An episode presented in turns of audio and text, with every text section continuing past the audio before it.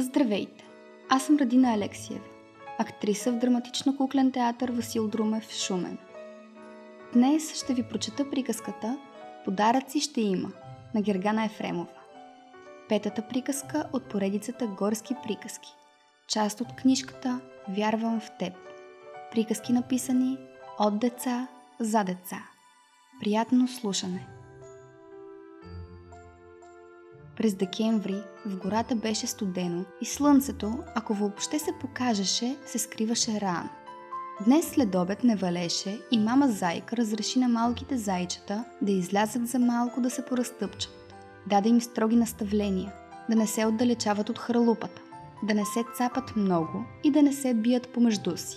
Към 5 часа започна да се смърчава и след като свали зеленчуковата супа от печката, тя отвори предната врата, за да ги пребере на топ. Зайчетата, разбира се, бяха кални до ушите. Най-малкото дори беше наранило задното си краче в бодлите на близките капинови храсти. Раната не беше голяма, но трябваше да се почисти и превърже. Длъжността на горска медицинска сестра се изпълняваше от катеричката Веселка. Тя познаваше всички билки, правеше от тях лековити отвари за различни болешки и в повечето случаи се справяше прекрасно. Ако ситуацията изискваше по-сериозна намеса, дядо Иван Горски поемаше случая. Зайка нахрани децата си, наметна вълнен шал и забърза по пътечката за стария дъб, в който живееше катеричката. Тъмната гора изглеждаше враждебно страшна. Ако не я познаваш добре и не си свикнал с нощните шумове, по-добре не се разхожда и сам след залез слънце през зимата. Веселка точно се беше навечеряла, когато на вратата се почука. Тя бързо отвори и покани зайка да влезе на топло. Няма да влизам. Дошла съм да те взема. Ще те води у нас да промиеш една рана на сина ми. Притеснявам се да не се възпали. Нетърпеливо започна зайка. Добре да е влез само за малко, докато приготвят чантата с лекарства. Аз тък му мислех да си лягам. В тези студени зимни вечери няма какво друго да се прави, отговори Веселка. След по-малко от 10 минути, катеричката и зайка вече бяха преполовили пътя към заешката дупка. Леденият вятър смразяваше кожухчетата им и въздухът миришеше на зима. Само луната осветяваше голите клони на дърветата.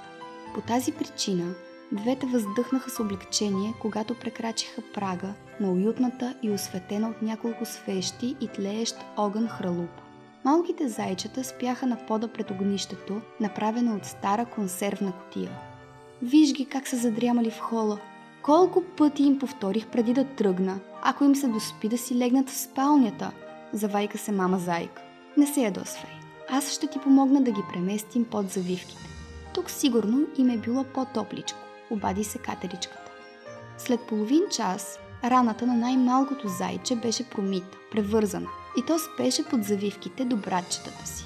Зайка убеди катеричката да остане да пренощува в стаята за гости, защото навън заваля сняг и стана още по-студено. Преди да си легнат, приятелките обсъдиха наближаващата коледа на чаша ароматно малиново вино. Аз подхванах да плета нови шапки и шалчета за децата – това ще са им подаръците. Друго не мога да си позволя, сподели мама Зайка. Но имам само бяла прежда. Искаше ми се да са по-цветни и красиви.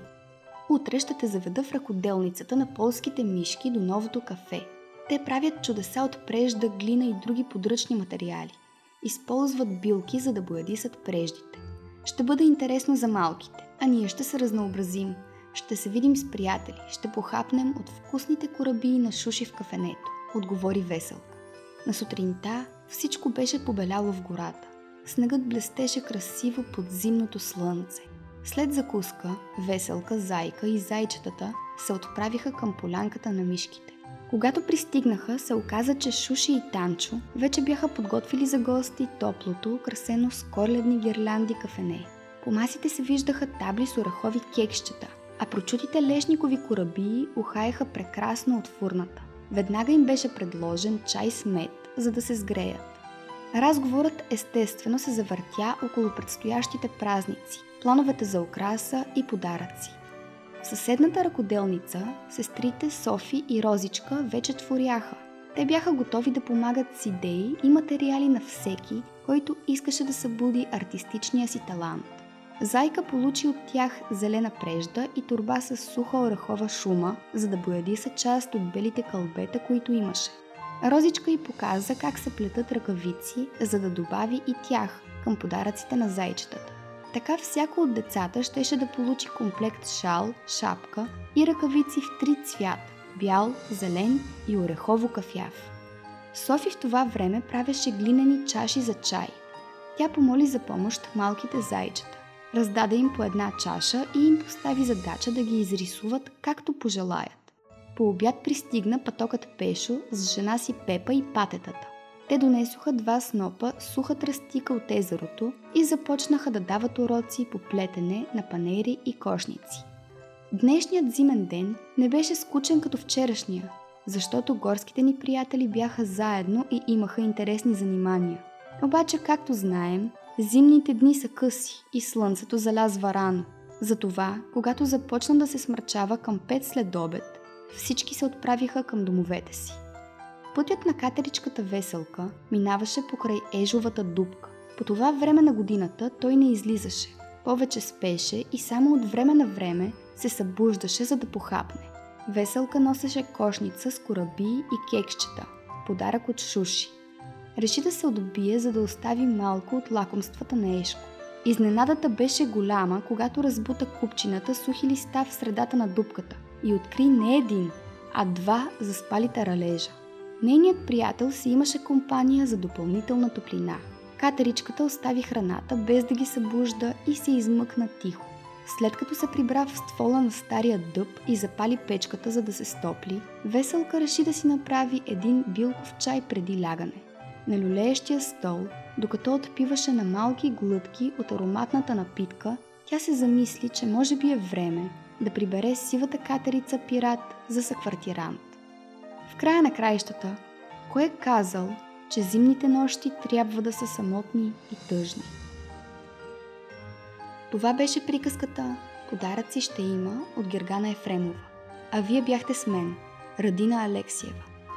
Слушайте нашия подкаст и не спирайте да мечтаете.